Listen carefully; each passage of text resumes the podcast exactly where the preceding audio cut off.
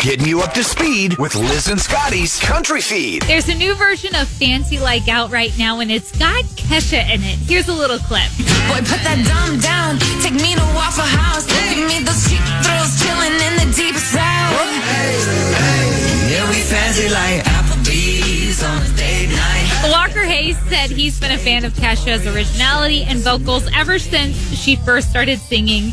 And Walker said her swag is so identifiable, I couldn't help but ask her to be on it. I don't know exactly how these things work, but you got to think that Walker's getting paid with all those Applebee's commercials because they are on all the time. And I'm not complaining because I'm not tired of it yet, mm-hmm. but I'm thinking every time I hear it, I'm like, cha-ching. Yeah. Or maybe his kids get to eat free or something like that. Yeah. He's got six of them. Let's work out a deal here. Yeah. We can either pay you one thousand dollars every time the commercial plays or your kids eat for free.